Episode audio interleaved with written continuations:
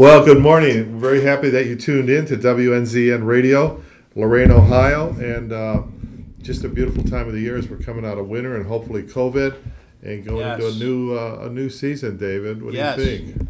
Absolutely, I'm ready for that, John. I'm, I'm ready to move on. I want to put this behind us, Sun like so many other people. Yeah, And it's actually two years ago this week that I think all the COVID restrictions started coming in. You know, you're right. That's right. It, it was St. Patrick's Day yeah, weekend, right, right? right. Yeah, or the week of St. Patrick's Day. everything started hitting now that uh, we're coming out of it. So, Yeah. um, again, thank you for tuning in. This is WNZN Radio, uh, 89.1 FM on your dial. If you're having any trouble picking us up, any static, you can live stream us on your computer, your laptop, and that would be www.wnzn, wnzn.org, wnzn.org. Okay, David. Well, we had a couple interesting guests the past couple weeks as far away as South Africa. Yeah, I think we're going to have a guest from uh, Thailand coming up shortly.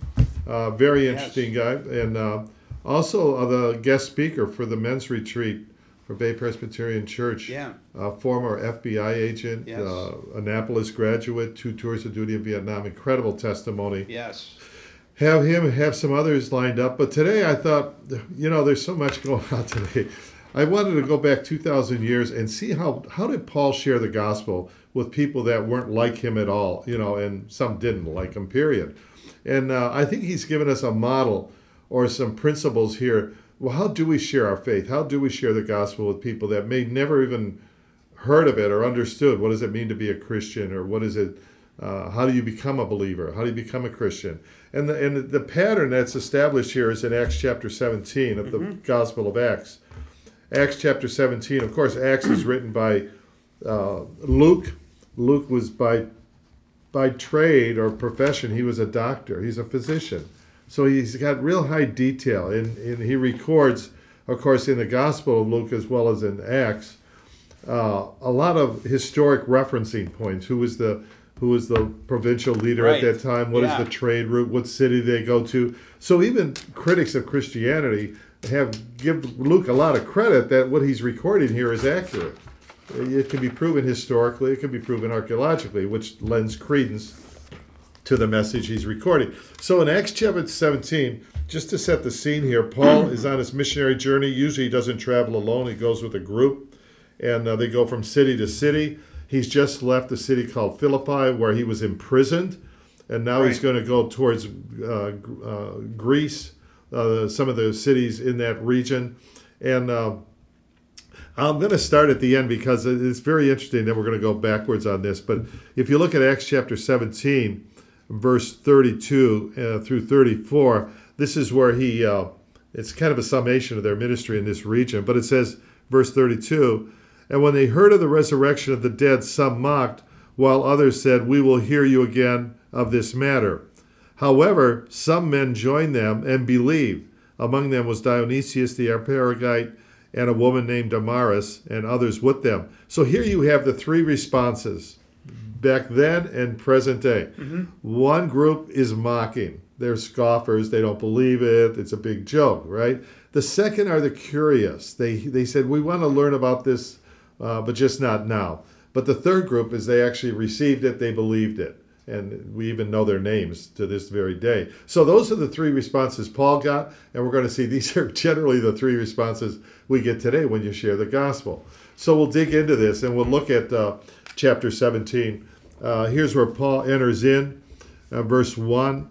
Uh, when they had passed through Amphipolis and Apollonia, they went to Thessalonica, and there was a synagogue of the Jews. Now, Paul's custom was to go in and teach. He was an, he was a rabbi Right. by by Yeah. background, and so they would invite almost like you'd have a visiting preacher, and evangelist stop by your church, and he but he knows he does three Sabbaths. That's three days uh, in within three weeks, three days, and it says he reasoned with them from the scriptures. He explained and demonstrated that Christ had to suffer and rise again from the dead. Now, this is the essential message of the gospel: the death and resurrection of Jesus. Of course, we're going to be Yeah. celebrating that in just a couple Yeah. weeks here. But notice he does three things here. He he reasons, he explains, and he demonstrates. So reasoning means having a dialogue, but it shows you at a base level that Christianity is a reasonable faith. It has reasons uh, for you to believe it, if I could say that. It offers great explan- explanations of, well, how did the world begin? Well, you see that in Genesis in a very orderly fashion by a creator. Um, it talks about the whole idea of man is made in the image of God, but man has separated himself from God through sin. But Jesus has entered in, and we can have a relationship with God. And it talks about a future judgment, Right. About heaven, hell. So it offers a lot. It's very reasonable, I think, is what I'm saying here. And number two, it says he explained. Mm-hmm. Sometimes people need more explanation. We're going to talk about that in a minute. They just don't get it and they want to have questions. And then demonstrate means to prove. You answer questions and you're basically proving and making your case. Yeah. And that's then he's he's basically presenting who Jesus is and what Jesus did. Who Jesus is and what Jesus is. And as a result of that, what does it say in verse 4? Here's the result of this when you share anywhere. It says, Some of the Jews were persuaded and joined Paul and Silas, as did a large number of God fearing Greeks and quite a few prominent women. Now this is interesting because why would the, they mention women? Yeah. Yeah. the net result is again, some believed, Right. but it also mentions devout Greeks. Now Right. these are Gentiles. Yes. it's very interesting, David, when you consider that God chose Paul Right. to be the evangelist uh, to the Gentiles. Right. Because Paul was a he was a rabbi, he was a Pharisee, he was well versed in the Old Testament. He had very little to do with the Gentiles before he was a Christian. He, he Right. didn't even consider them part of the faith. They didn't keep kosher, they didn't keep Sabbath, they didn't get all of these things. But these people that are listening to Paul now are what we would call God-fearers. They're interested, they're not Jewish, of course, but they're interested in spirituality. And one thing we're going to do this whole chapter 17 is people at a base level are fairly spiritual. They're looking Right. for life. Yes. What is the Uh-huh. answers to life? Now they get misguided if they go different here and there, but nevertheless, um, some believed. And then it says devout Greeks there, but it also says a few of the leading women. Yeah. And it shows you that the gospel was being, um, it's going not only to the Greeks, but it's going to women. And that's a very important point. Who do you think the prominent women were? Well, they're probably shopkeepers, business owners. Okay. Because if you look at the previous chapter, Yeah. uh, in chapter 16, it talks about when Paul was in uh, uh, sailing from Troas, he comes to Philippi, and he- he was there and he meets these people. Verse 14 A certain woman named Lydia heard of us. She was the seller of purple of the city of Okay, Thyatira. yeah. So she probably was a business owner, a tradesman, Sure, you know. yeah. But uh, and therefore a leader. She had influence. She had money. Probably employees. Similar to what we're seeing here. But it shows you how the gospel is starting to take traction now. Yes, It's moving. yeah. It's moving to all different kinds of groups of people. Even today, we shouldn't limit ourselves. You know, thinking, well, this group of people here might not be interested, or that group of people over there. And uh, uh, but it says there at verse five, some were not persuaded, and they now there's pushback. Oftentimes, this will happen. There's there's reception and rejection. Right. You share the gospel or you share your testimony. You don't expect everybody to receive it. You know, they didn't. You know, it's just what it is. And some might actively oppose it. We even see that in the world today. There's laws in countries today that you cannot share the gospel. It's just what it is. Um, uh, but they did find now they dragged. It gets kind of violent because in verse six, Right. Uh, they dragged Jason and some of the brethren to the rulers of the cities. And they said, This is an interesting phrase. These are those who've turned the world upside down. Think about that. The, the, the message was getting out so far and wide that they saw their culture is actually changing now. It's affecting people. And when you think 2,000 years later, Yeah. Christianity is the dominant religion in the world today Yes. you know 2.5 billion people i'm not saying they're all believers but nevertheless it started out with just you know this one man and 12 apostles and today we're Right. seeing you know hospitals and universities and schools and Right. orphanages and the influence he, he turned the world upside down back then and still turning the world upside down now and as a result of that paul has to really get out of town Yeah. because uh, if you read verse 10 and 11 Right. it's very important when he goes to this new area uh, Berea, uh, he gets a very different response if you just read that. Right. Yeah. As soon as it was night, the believers sent Paul and Silas away to Berea. On arriving there, they went to the Jewish synagogue. Now, the Berean Jews were of more noble character than those in Thessalonica, for they received the message with great eagerness and examined the scriptures every day to see if what Paul said was true. Okay, so now this is a different response here. Once Yeah. again, as was his custom, Paul goes to the synagogue. The same thing we see in the life of Jesus. He'll often go to the synagogue Right. preaching because that's a, what we would call a warm audience. They're they're familiar with the scriptures. They believe in one God. Um, so they go, but notice they're more fair-minded. You're really looking for fair-minded people. When you share the gospel, you'll find out there's there's a whole range of people. There's people like we said earlier, they mock it, they dismiss it, tried that, um, not interested. Others, yeah, maybe you know they're a little bit curious. But here you have fair-minded ones who are willing to listen. That was the key, and they receive the word with all readiness. So they're really open, and maybe have a certain anticipation going on here. Yeah. But notice they search the scriptures daily Right. to find out whether this is the critical issue. And of course, the only scriptures they had then was the Old Testament Right. scriptures. Right. But they're searching it daily. Now, if you look earlier, Paul spent three Sabbath days. I don't know how long that was. Was it an hour, two hours per day, five hours? Just telling them about Jesus using the Old Testament. That's a very powerful thing. Here, they're checking this thing out daily and once they see it, Jesus is revealed in the Old Testament. Jesus said, "Search the Scriptures, Old Testament, um, for they for for you, that's where I'm written of." He says Moses wrote about me. He says all the prophets wrote about me. He is the singular theme of the Old Testament when you read all these Old Testament scriptures, and we'll look at that more as we get closer to Easter, and we do a special program on Easter. But nevertheless, Yeah.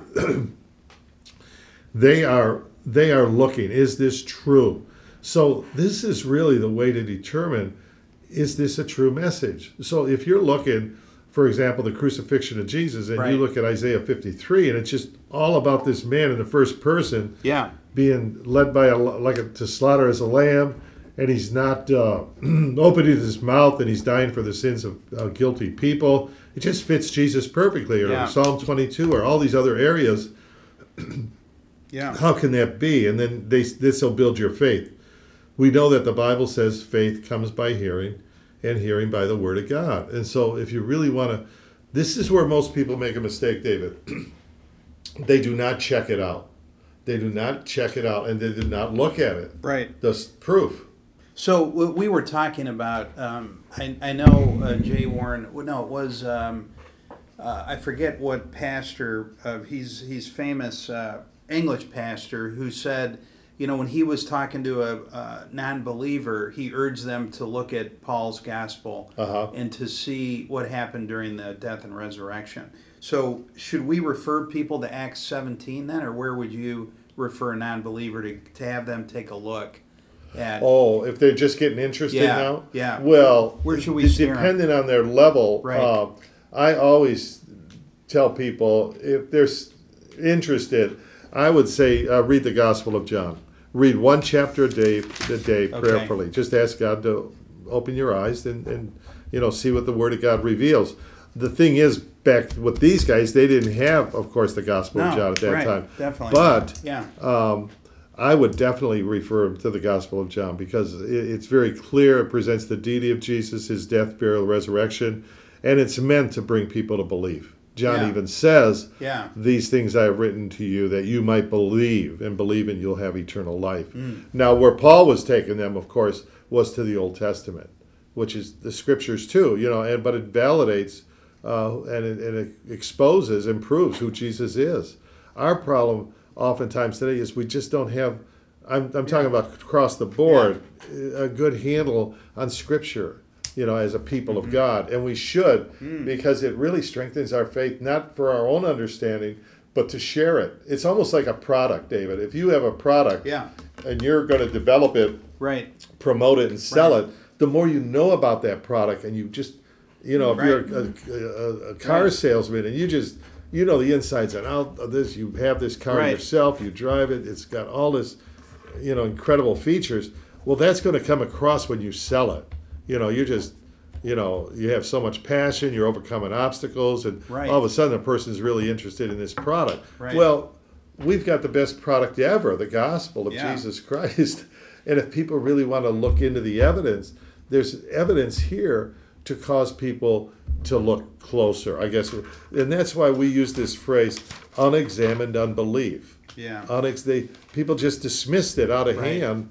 They may have grown up in a church or been religious early on in their life, but maybe they never really uh, knew the Word of God. Maybe they really, as Paul's saying right here, you know, they never really got it. And so once you get it, and then you, all of a sudden you go, oh, I see how this goes together, and I see how all these prophecies point to the person of Right. Jesus Christ. Yeah. Then it starts locking in. Yeah. And that's what these guys in Berea did.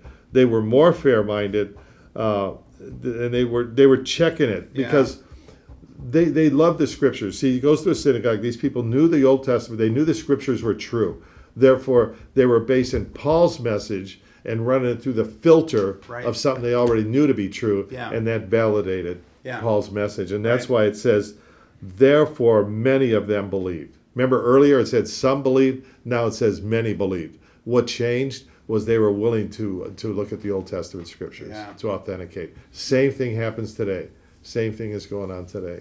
You know, many many people are coming to Christ because they're looking at the Old Testament. Uh, you know, pictures of Christ, Yeah. predictions of Christ, Right. prophecies of Christ, all all up and down the line. But again, what happens right after that?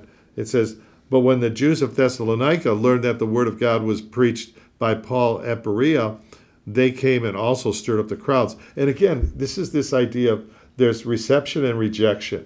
There's there's there's people that Yeah. believe, and there's the people that are in opposition. And the same thing is today. You know, I mean, there's there's a lot of places do not want you to, to, to, to share the Bible. You know, actual countries will prevent you from going through customs if you have a Bible. Yeah. In your, you know, in, Yeah. in your in your in your suitcase, and they'll jam uh, internet sites that that are are bringing up the Word of God. We don't, you know. Yeah, so John, you, you know, Easter is right around the corner, like you mentioned. And, uh, you know, as we're studying uh, Christ coming in uh, into the world and suffering and dying for us uh, so that we could have eternal life, you know, I, I kind of, th- this time of year, I, I feel very, uh, I guess, happy because this is really the culmination. Th- this is absolutely the center of our faith Yes, right. what goes on. So even though we have all this chaos around us, this is really a wonderful time for us as Christians. The the the whole Easter holiday, uh, and when we start to dig into you know his life, um, you know what he did to heal people while he was here, you know the severe pain he went through, you know suffered and then uh, obviously the resurrection. So you know you can even look. You know the amazing thing about the Bible is I think God knows we need a lot of examples Uh-huh. to understand that this is truly His Son, and that um, God became man. Uh, and he, you know, was the perfect sacrifice for us to get to heaven and have eternal life. Um, you know, and all through the Bible, he shows us types of Christ uh, with some of the uh, key figures in the Bible. Sure. You know, and so you can just see it all the way through. But I don't want to digress to that now. I'll let you keep going. No, you're right, David. He's the singular theme. That's Yeah. it'll say in Hebrews chapter 10 Right. in the volume of the book it is written of me. He, Right. he just is the singular uh, figure. And when you come to the death and resurrection, that Yeah. is his hour. He even That calls is. my hour. Yeah. Now we celebrate Christmas as a big holiday. We should. It's the incarnation. Right. But really, it's Yeah. the resurrection. Oh, yeah. That changes everything. Everything. And um, the reason these apostles were on fire, and just in spite of persecution and imprisonment and even death, is they met the risen Savior. Yes. Now, if, if, if that happens, you saw somebody brutally tortured and killed, you know, six hours on a Roman cross, and then three days later, he's in your midst Yes. talking and, and sharing a meal with you. Nobody's ever going to change your mind on that. That that's and then because they met the risen Savior, that echoes down through the ages. Yeah. And we can too, in a sense. Yeah. Because Jesus says to Thomas, Thomas, blessed are you for you see and you believe. More blessed are those who don't see and believe. We believe because of the Word of God and Yes. of course the Holy Spirit. Yes. But the tomb is empty. and um, we we we're right in line here, so to speak, with this Acts chapter seventeen. Yes. But Paul was he was he, notice he keeps going forward. He's like the, the Terminator. I mean, he's like the uh, ever ready battery kind of Yeah. a thing. He just keeps Yeah. moving forward. You know, people are receiving, they're acknowledging, they're they're coming to Christ. Others are rejecting it. They're chasing him out of town. He just keeps moving forward. This guy is incredibly persistent. Um, then um, then they're going to keep moving. Now, now if you read verse 16 uh, through 19, uh, through 18, this sets up a whole new group of people. Yeah, and we're in Acts 17. Uh huh. Yeah, in Athens. While Paul was waiting for them in Athens, he was greatly distressed to see that the city was full of idols. So he reasoned in the synagogue with both Jews and God fearing Greeks, as well as in the marketplace, day by day with those who happened to be there. A group of Epicurean and Stoic philosophers began to debate with him. Some of them asked, What is this babbler trying to say? Others remarked, He seems to be advocating foreign gods. They said this because Paul was preaching the good news about Jesus and the resurrection. There it is. Yeah. Even these people who weren't believers knew that that was the central message of Jesus was Jesus and the resurrection. That came up earlier. Preaching the good news. That was in verse uh, three. Right. The resurrection, the resurrection. See, this will be the the theme of all the Acts of the Apostles. Is the central theme or the gospel message is the death and resurrection of Jesus. Yes. And there's we can't get away from that because that's that's the core of our gospel message. It says, now um, he goes there. He sees they got all these idols. Well, you know, you Yeah. think about it Yeah. An idol is something that gets gets between you and God. That Right. you put it on a pedestal, Yes. it becomes a God. Now, people might say, "Well, we don't have that today," but in a sense, possessions can become if they occupy totally our life and the Mm-hmm. Right. Mm-hmm. purpose of our life, they can become an idol. A person's looks, celebrity, uh, wealth, possessions, title, Mm-hmm. all of these things in right balance. But if they take the place of God, if we look to those things for fulfillment, Yeah. let alone a type of uh, life's fulfillment, Right. We're empty at the end of life because they Yeah. cannot fully satisfy. Right. So these things of idols, we're we're in a different context than Paul was, but nevertheless, we still have people that are dealing with issues of things other than God that dominate and occupy their life, Yeah. and they can never fully satisfy. So then it says uh, he meets these philosophers, Epicureans and Stoics. Uh, and, and, you know, he, they say they they heard about his message, but they're getting it kind of confused. He seems to be a proclaimer of foreign gods. Well, the last thing he was he was not teaching about gods plural. He's talking about God singular. But they got the resurrection that he's preaching. But they got that right. And then they said to him, uh, "May we know what new doctrine you're speaking." Uh, You're bringing some strange things to our ears. Therefore, we want to know what these things mean. So they were kind of curious people, Yeah. but this shows us something Yeah. that people are spiritually hungry. They want to know. Maybe they knew that their philosophy wasn't fulfilling them. Maybe they knew it was a kind of an empty kind of a road they were walking down. Is there Right. something you can bring us? Uh, they, they might just think at this point it's just news, but but Paul wants them to give them the Yeah. good news. Yeah. It's life transforming. Right. But they, they were at least they were open. They were curious. We want to know about. But notice what it says at verse twenty one. I like this.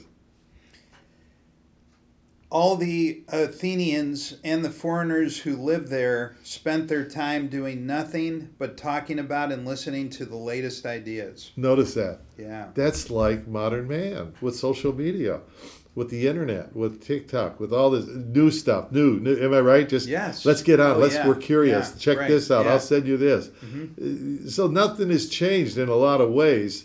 Man still is curious. He's looking for something new. He's spiritually hungry. Um, but maybe they never really consider the claims of Christ. But I do find that interesting. We, we, we even call it the news today. Right. The Yeah. news. you know. You know. They would tell us right. something new. Yeah. Okay.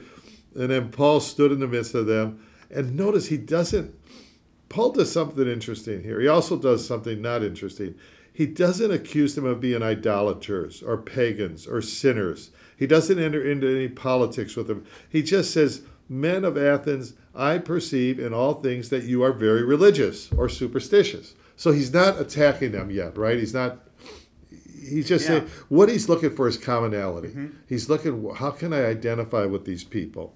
For they're giving him a little bit of a platform. For I was passing through and considering the objects of your worship. I even found an altar with the inscription to the unknown God. So they had this one platform. It was just blank, but they didn't know who to.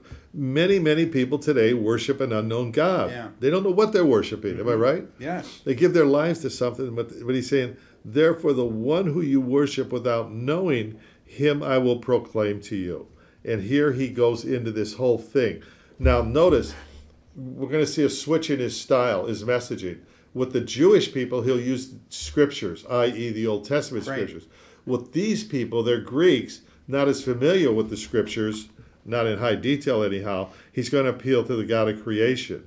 He said, God, who made the worlds and everything in it, since he is Lord of heaven and earth, does not dwell in temples made with hands. And so he's, he's, he's building his case here that God built everything. He, he can't be, you know, put into a little, Yeah. a little temple, a little.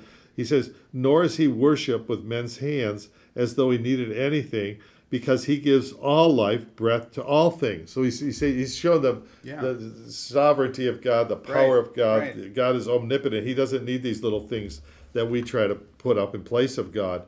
He has made from one blood every nation of men to dwell on the face of the earth. Isn't that interesting that we are all of one blood? You know, he we are made in the image of God. You know, we you know, he has determined their pre-appointed times. He knows when we're going to be born, he knows when we're going to die, and the boundaries of their dwellings. He knows where we live. Why? Why does he do all this? Look at verse 27. God did this so that they would seek him and perhaps reach out for him and find him, though he is not far from any one of us. Notice that? Yeah. What is the purpose of God putting us on this earth? Why are we here? No matter what came before and creation and the fall Mm-hmm. of man, He wants us to seek after Him Yes. and then we'll find Him Yes. because He says why? He's very, very close to each one of us. And He expands on that in verse 28. For in him we live and move and have our being.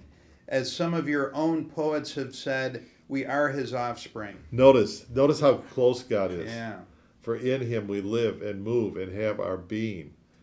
Let- You got to fathom that for a moment. It's almost like a fish in the water. Right. We can't get away from God. You know, Yeah. Psalm 139 says, where, where, where can I go from God? He is, Right. he, he is, uh, you know, he is everywhere. He's in everything, so to speak. He says, Oh Lord, you have searched me and known me.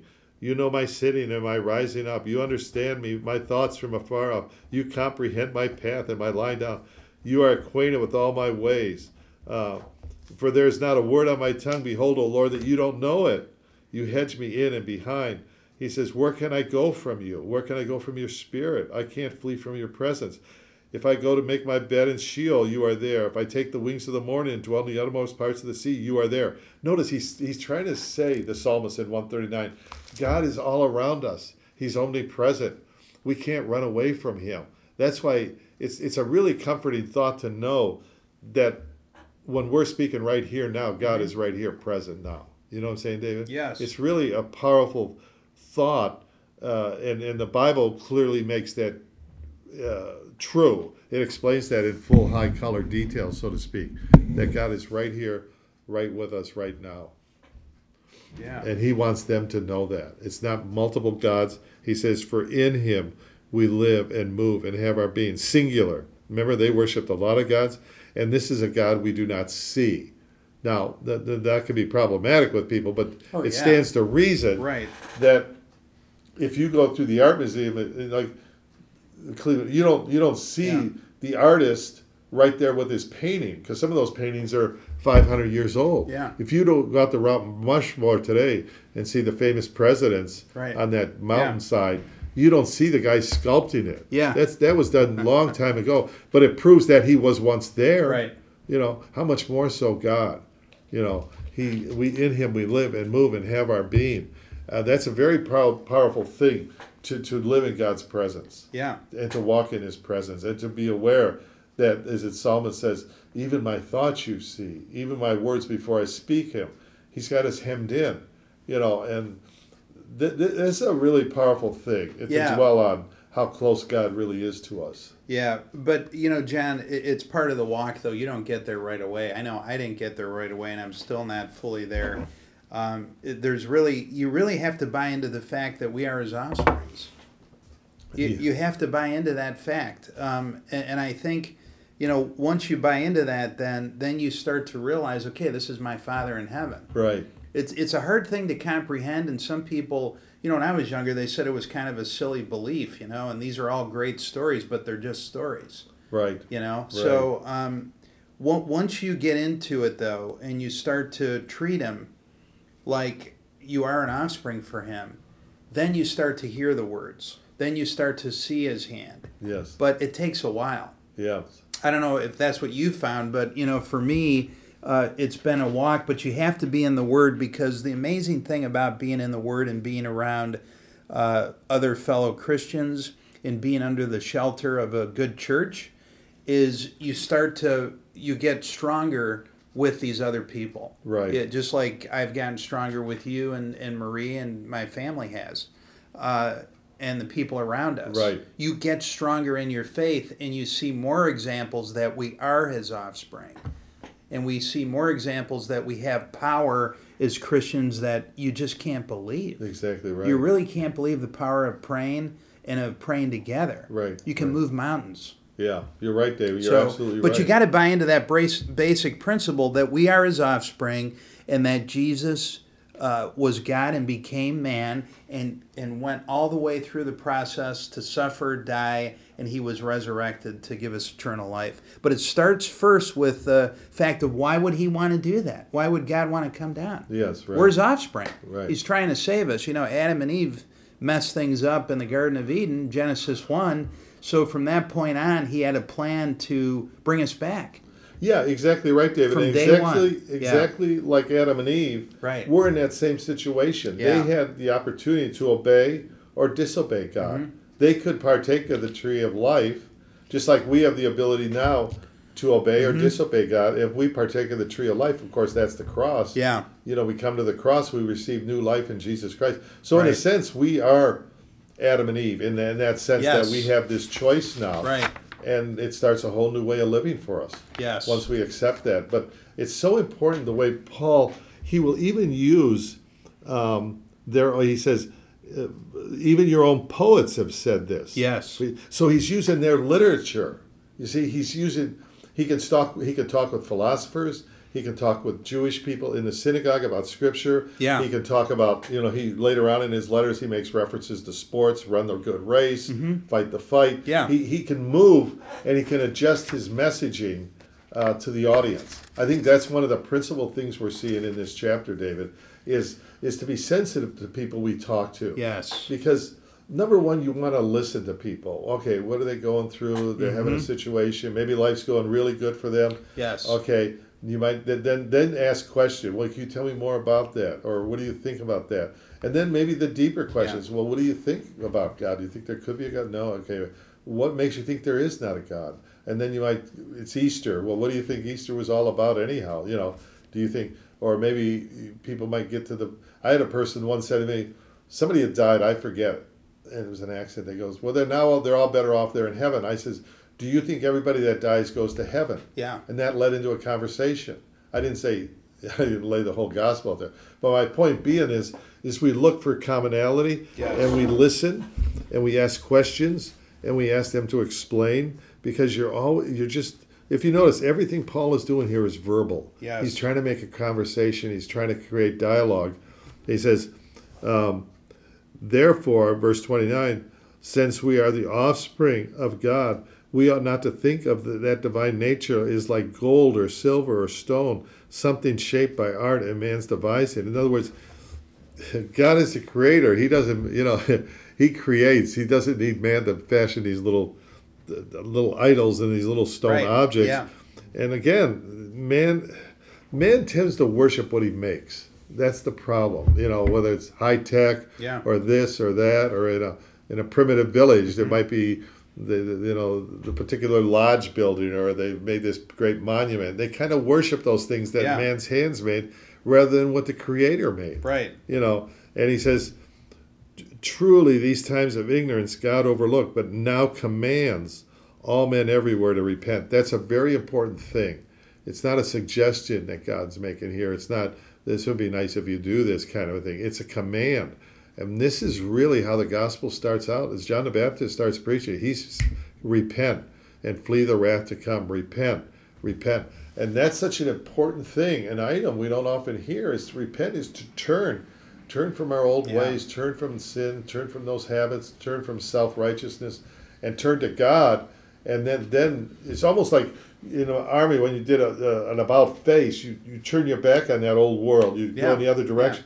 Well, before you're walking in darkness, and when you turn, you're walking in light. You see, you got the back, and and the more you walk in the light, the less you have of darkness, because you just want to get rid of those thoughts, get rid of those actions and habits and all that. Other. But this idea of repent is extremely important. Yeah. You know, to turn to turn from those old ways. Well, yeah. So, so John, what is what is the right formula to repent? If people are listening now and they're wondering, how do I repent? Like, what what is what does Mr. Murtha mean by that? Well, what it means is um, we're living a life. Okay, before I come Yeah. to Christ, okay, I'm living my own life. Okay, the, the way I want to live. Okay, and I'm thinking, okay, I'm not that bad a guy. I Yeah. never hurt anybody. I never killed somebody. Right. Never, so, but I was not, I was a sinner. You know, I was I had no relationship with God. I wasn't that interested in God, if He lived or His influence in my life.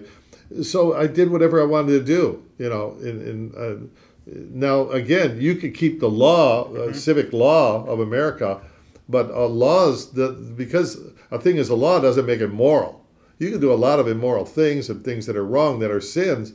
All of these things, when you come to Christ, you want to turn your back on that because you realize He died on that cross for Yes. those sins. Yes. See, that's what put Him. Mm-hmm. on that cross was my sins. You know what I'm saying, David? So uh, you almost abhor those sins now. You're Yeah. like, oh, And to so to repent means to turn, to turn, and Yeah. and, and, and to turn, and now you're back on that. Now instantaneously, you're forgiven your sins, but you still have to work off those some sins. You know, be the more you grow in grace and the Word of God and fellowship, and you start realizing it wasn't just big sins, drunkenness or drugs. It Right. could be what we call more insidious pride or anger or jealousy or covetousness. These things have to go, gossiping. And in time they will. But that's what it means to repent. It's turn and walk into a whole Yeah. new life. Yeah. That's why, really, with baptism, when you go under, it's a type of death. You're under the dark, murky water, yeah. and then you come up into the light. You're brand, you know, like you're brand new. You know, so that was your. That's the grave. That's why the Apostle Paul says, "I'm crucified with Christ. Nevertheless, I live, but not me, but Christ l- liveth in me, and the Mm-hmm. life that I now live in the flesh. My, you know, this Yeah. forty years, whatever I got left here, I live by faith in the Son of God, who loved me and gave Himself for me. Do you see? Mm-hmm. Yeah. So that repentance is worked in there, and faith is worked in there, and Christ is eternally dwelling in me. These are all very powerful concepts. For, and you can see why this message was was attractive in some Oh, ways. yeah. I mean, even though the early Christians were persecuted, nevertheless, number one, you're saying to these people, God loves you. Yeah. And loves you very much, and He He died for you. Well, they understood what it might have meant when a soldier goes off to war, or somebody defends his home and he dies in the process. But to think that God loved me, that He came here and He, he Mm-hmm. proved His love not by a teaching or a set of morals, but by actually dying on the cross in my in my Yeah. place. Right. Number two, you knew that you could be indwelt by the Holy Spirit. Now they knew that in their old temples they, they thought spirits lived in there and all this kind of stuff. But but to know that God of the universe can dwell in your heart, you know, you become a tabernacle of the Holy. That's very powerful. Oh yeah. The other thing is you're going to have power over the demonic. Yes. That that's another very powerful thing uh, to realize that he gives you power to trample on serpents and scorpions, and and Satan doesn't have that same hold for number one reason. Before he, you were blinded. It Yeah. says the God of this age is blind. Now your eyes are open, and you can see. Whoa! I can see. Uh, there's all other reasons and benefits that come along, but uh, there was an attractive quality to the good news of the gospel, even in that first century. And plus, they were part of community. All of a sudden, you had shopkeepers and soldiers, and uh, some of these Yeah. women were were wealthy. They were Right, leaders in yeah. the community, but they were associated with the common man, you know, commoners, and they saw that the foot of the cross had this leveling effect on social, uh, you know, classes and norms and all this. Uh, very appealing. Those kinds of issues were very Yeah. appealing. And John, the only way to God, Jesus said, "I am the way and the truth and the life. No one comes to the Father but through me. That's John 14, 6. And then 1 Corinthians 15, 3, 4 says, Christ died for our sins. He was buried. He was raised on the third day according to the scriptures. So we can't earn salvation. We've said this a lot. Uh, we are saved by God's grace when we have faith in His Son, Jesus Christ. So all we really have to do is believe that we are sinners and that Christ died for our sins. Uh, and then we can say that prayer uh, to accept Christ as our Savior. Yeah. Um, In other yeah. words, the belief uh, for God so loved the world that Right. He gave His only that whosoever believeth on Yes. Him. That's your key. It says in Ephesians, we are saved by grace Yeah. through faith. It's like a person. It's like okay. Let's say I have a, a, a, a book here. It's an old, tattered, uh, beaten up book. Okay, it's all messed up. Right. And you got a book, brand new, gold Right. inlaid, silver, and Right. you're saying, John, give me that old book, that Yeah. old dirty Yeah. book, and I'll give you this new book. Yeah. Very valuable. Yeah. Well, you're giving it to me, David. I can't earn it. Yeah. So I'm going to give you my sin, my guilt, my sin, and you're going to give me. Yeah. Only uh, my only choice is either I'm going to receive it or reject it. Yeah. Now, once I have it, then I want to live by that book. You Right. know, then my life wants. I want to be transformed. That's kind of like salvation. Yeah. I can't. We can't earn it. You can say, God, I did this many stuff, and I gave to the poor, and I, I did this and this. Those are all good things to do after you're a Christian, but that doesn't make you a Christian. The key there is is by faith you receive that free gift from God. Yeah. And then you're on your way. Right. A So- lot of people just don't get it. Yeah, in Romans 3:23 it says we have all done, thought or said bad things which the Bible calls sin. The Bible says all have sinned and fall short of the glory of God. Period. Mm-hmm. I mean, w- but periods Since the Garden of Eden fall. I mean, it's just a fact. I mean, you know, there's a lot of people that do a lot of good deeds, and I always thought that that was a way to get my salvation, and it's not. I mean, those are things we need to do as Christians, but it's right. not the panacea to get into heaven. It's just our faith in Christ and what He did for us, and that I think that's where a lot of people get confused as Christians because that's when we turn into Pharisees. I think where we say, you know, we give this much in tithing, we put this many volunteer hours in to help our church, to help our community. That's all great, but that isn't the the secret sauce. Right. And right. so during this time of Easter, you know, how blessed are we that uh, God Himself came down, uh, suffered and died for us, and rose again so we could have eternal life with Him. Oh, yeah. And that's the exciting. This is one of my favorite times of year. I love Christmas, no question about it. Right. But uh, this really, and you have spring coming. What a beautiful time! Yeah, John. right, right, I right. mean, you get to see everything being reborn. At least if you live in a certain part uh, of the country, and, and we're up here in uh, Northeast Ohio, so we get to see the trees starting to bud. You know, the dewdrops coming up. uh, you know, and right around right around Easter, and that is what what a what a perfect thing. Oh yeah. I you mean, can't- just what a perfect thing. What a reminder of being reborn. Yeah, in a sense, it is. Yeah. In, a, in a very real sense, it, Right. Mm-hmm. it is. You know that that, that uh, life continues, and and you know you can look at creation, you can really start figuring things out. You know, there's a lot you can figure out because Yeah. number one, for that to happen, you know, you look at a tree, David, that's all winter been it look like it's dead, Yeah. Mm-hmm. right? No leaves, no nothing on it. And then all of a sudden, like you say, it's starting to put forth buds. The bud for you're going to give flowers and leaves, and birds are going to start nesting in the tree. Well, is that thing got uh, micro? It's got little Yeah. uh, computer chips Yeah. in there. Is it Yeah. got what is going on here? You know what I'm saying? And how can it do it year after year after year after year? I mean, at, at the very least, somebody has to stand back and say, you know what? It appears that there's some super intelligence that embedded into these these units, these these trees or flowers or squirrels, some information that they operate off of and they reproduce and replicate off Yeah, of.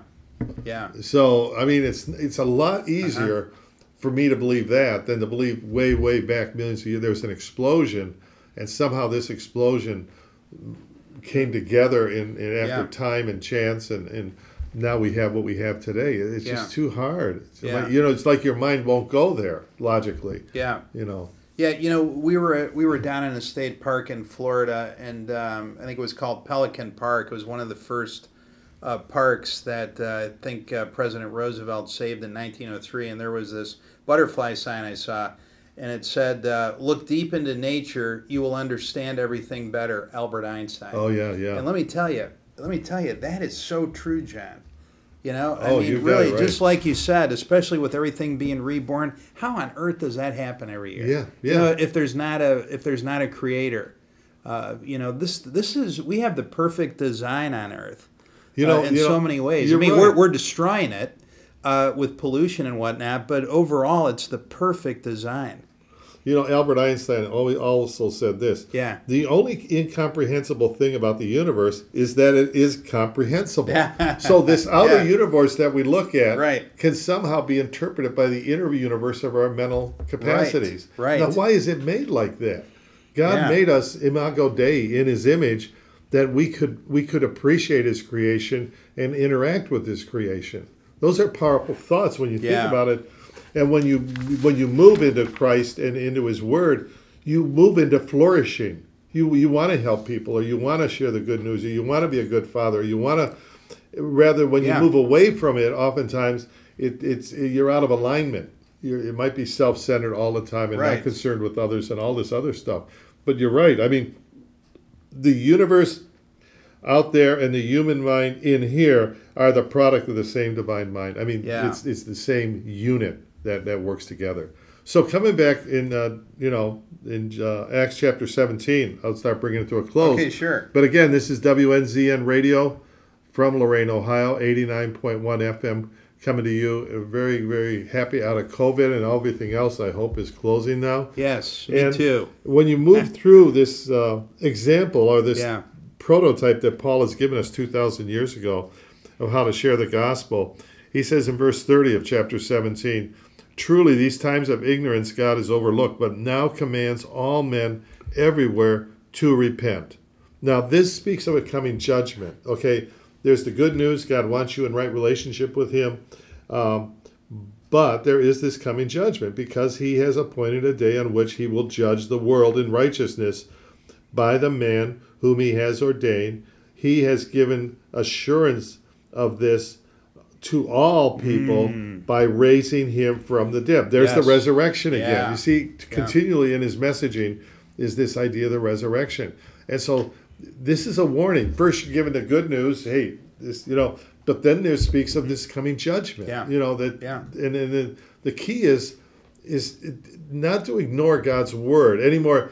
If I was to ignore speeding signs down the highway, Right. and I was breaking all those laws, that is not going to get me out of a speeding ticket. No way. I'm still going to suffer the consequence. And if I ignore God and His Word and His Gospel and just keep going on my merry way, that's not going to say there's not a coming judgment Right. for me. You know, Right. and those are the realities of, of, of life and Yeah. uh, of the Bible. Boy, that's a wake up call. In the past, God overlooked such ignorance, but now He commands all people every everywhere to repent.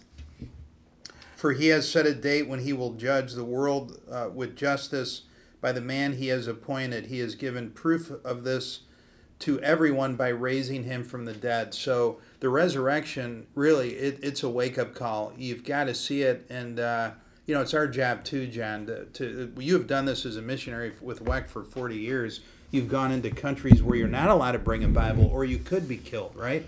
So you, you've done the extreme, you and Marie, and the wonderful missionaries with WEC, and there's many other groups like that uh, that do the same thing. Um, you know, we talked to uh, you know uh, Loretta. Uh, Yes. she was a WEC missionary in Southern Africa, and we just saw the power that that she and her brother have in terms of their faith. Yes. And if you have power uh, in your faith, uh, that that is, it's kind of like uh, you know uh, being uh, a Olympic bodybuilder. When you start to hone your faith and you practice it and you work it out, you can't believe the strength it gives you, Yeah. regardless of the circumstances. It's much better than the perfect soldier itself, you know, physically. Because spiritually, if you start to cultivate your faith, you can't believe how you can wield the word of God with that sword. Just like Jesus did against the enemy when he was, uh, you know, 40 days in the in the um, um, wilderness um, without food and water, and he wielded the word um, like a sword. So it really does give us strength, but there's so much hope here when you understand the resurrection. Man. Oh, yeah. There really is. That there's laughter, there's happiness. Um, It's a whole different. it's a different ball game. So Now, yeah. just I, I just want to show you how another person led somebody to Christ by using the Word of God. It's in Acts of the Apostles in chapter eight. Um, this is where Philip is directed to go to this. This is a high-ranking what, which chapter? uh, Acts of the Apostles, chapter eight. okay. This is a high-ranking guy, and uh, that he's going to go witness to. In the Spirit, in verse twenty-nine, Acts chapter eight says, "The Spirit said to Philip, Go near and overtake this chariot." Yeah. So Philip ran up to him and heard him reading the prophet Isaiah and says, "Do you understand what you are reading?" Now notice he was he found a point of commonality. This guy's reading a scroll, the scripture. Of course, Philip knows Yeah. that scripture, and the guy says, the Ethiopian eunuch, "How can I unless someone guides me?" This is very important that we must be able to help people that don't understand the scripture, uh, just the basics of Yes. the scripture. You see, we can't say, "Well, I don't know. Here's what I think it means." He says, and he asked Philip to come up and sit with him. See, he, this guy is really interested. He's really Yeah. curious. What the, the place in the scripture which he read was this: He was led as sheep to the slaughter, as a lamb before the shearers. is silent. He opened not his mouth. He in his humiliation his justice was taken away. And who will declare his generation? For his life is taken from the earth. These the, the he says, Who is this? Who's he speaking of? Does the prophet say this? Of himself or some other man? Then Philip opened his mouth and beginning at that scripture, preached Jesus to him. See, Isaiah 53. As a result, the guy wants to get baptized and become a believer. Amen. You see? So Yeah. there's the process. Now, the integral part of that is we have to be sensitive to people around us that God is bringing into our lives that need to, you know, they just don't understand the scripture any more than I did, you did before. It was like a closed book to us, right? You didn't understand it, let alone the relationship of the Old Testament to the person of Jesus Christ. But once you see it, and then like Philip, he was able to, to explain that to this poor guy that uh, then became a believer. Very Yeah. influential. Yeah, you know, it was John Lennox I was thinking of. He's a Northern Irish mathematician uh, and Christian apologist. Uh, and one thing he said, man, is he he's really good. Yeah, he's if good if people haven't followed him, I follow him. Uh, just uh, I, I just like the way he presents the arguments in the Bible. And one of the things he said when he's dealing with a non-believer, instead of arguing with them at first, as I mentioned earlier, he asked them to please, you know, go see what Paul says about about uh, Jesus, and then we can come back and have a conversation. Right, right. So he kind of, you know, uh, he kind of sets people up like Christ did, where he gives you a little bit of a minnow in the water and lets you explore it yourself. Because what happens there is the Holy Spirit could be there with you. And it is a much greater thing to have the Holy Spirit come into you to open your eyes Right. to the Word Right. versus a human doing Yeah. it, right? Mhm. So that's what you've always taught me. And the other key thing uh, of how to do it is to just tell your own story. Yeah, that's big. Yeah, and and that's the other thing you you've impressed upon me, John. So I'm grateful for that because it makes it a lot easier if you can't just throw out a bunch of quotes and references from the Bible. Yeah, and, sometimes you don't want to. Right. You don't want to give too much Right, to people. yeah. It's just too much of an Uh-huh. overload. But you can see I just tease it out a little bit here and a little bit there. But we it, it, they- back and we'll close it on this. Yeah, It says, um, verse 32, where we started, and when they heard of the resurrection of the dead, some mocked. I think it's the same thing today. Some people will mock and Oh, laugh yeah. at it. Oh, okay. Yeah. While others said, We will hear uh, from you again on this matter. So there you see um, the curious or the somewhat interested that we should go and, and try to get with them more, Mm-hmm. Yeah. you know. And so Paul departed from, however, that's the key. Some men joined him and believed among them Dionysius and a woman named Damaris and others with them. So here we see, here it is. People became believers in that city of Athens. And Yes. Paul leaves, but they stay and they become a witness. yeah. You know, um, I never. I guess it's been kind of a new. Um, I guess I'm I'm now realizing how many, how the Greeks were one of the first people to to be converted, right, John? Or they they were believers. So we just went to a Greek Orthodox church when we were in Florida, and Uh huh. just it's it's like a family.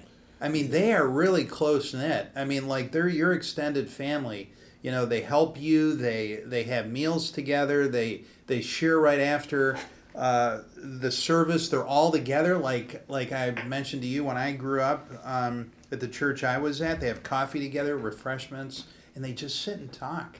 Yeah, right. A lot yeah. of fellowship. so, but but they were some of the first believers, right? Yeah, So exactly. yeah, we had the Greek. The Greek were certainly some of the first believers. right. Yep. So Well, thank you for tuning in, everybody. This is, uh, you know, uh, the radio station that tries to bring you every week an encouraging uh, word from God's Word or a testimony from a visitor that we have both here and around the world. So God bless you this weekend, and we will focus on uh, Easter coming up in the coming uh, yes. coming uh, messages we have, as well as these people we're going to interview. God bless you all. God bless you. Have a great weekend, everybody.